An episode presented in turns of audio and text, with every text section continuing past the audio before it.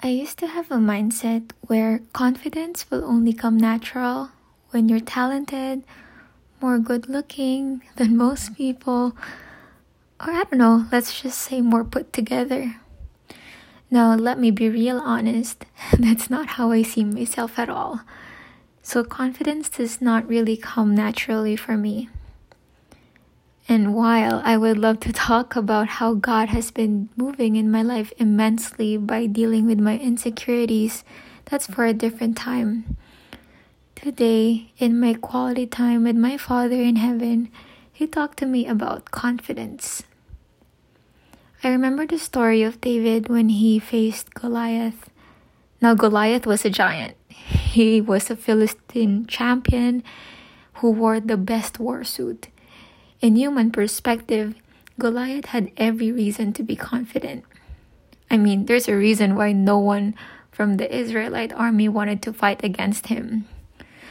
But then there's David. David was young, he was inexperienced. He never fought in any war at that time, aside from the occasional face off that he had with wild animals trying to destroy his sheep because he was a shepherd. In human perspective, David had no match with Goliath. But when David heard Goliath defy God, when David heard Goliath insult God, David didn't even hesitate. He confidently said, I'll go fight him.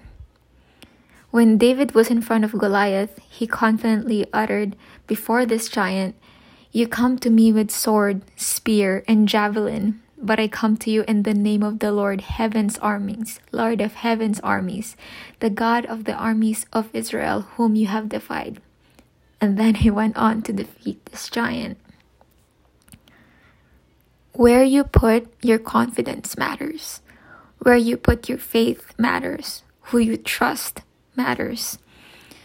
He says in he said in Revelations chapter 1 verse 8, I am the alpha and the omega the beginning and the end, says the Lord God.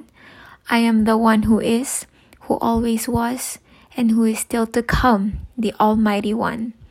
He says in Revelations chapter 1 verse 17, Don't be afraid. I am the first and the last.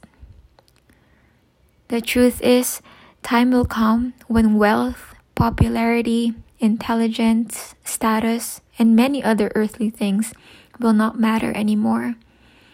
Time is coming when everything that you're working hard for in this world will pass away. Time will come when Jesus will come again and every knee will bow and every tongue will confess that He is Lord. And I have been blessed to live a life of confidence that when the time comes, I have nothing to be afraid of because I am on the side of the Almighty God.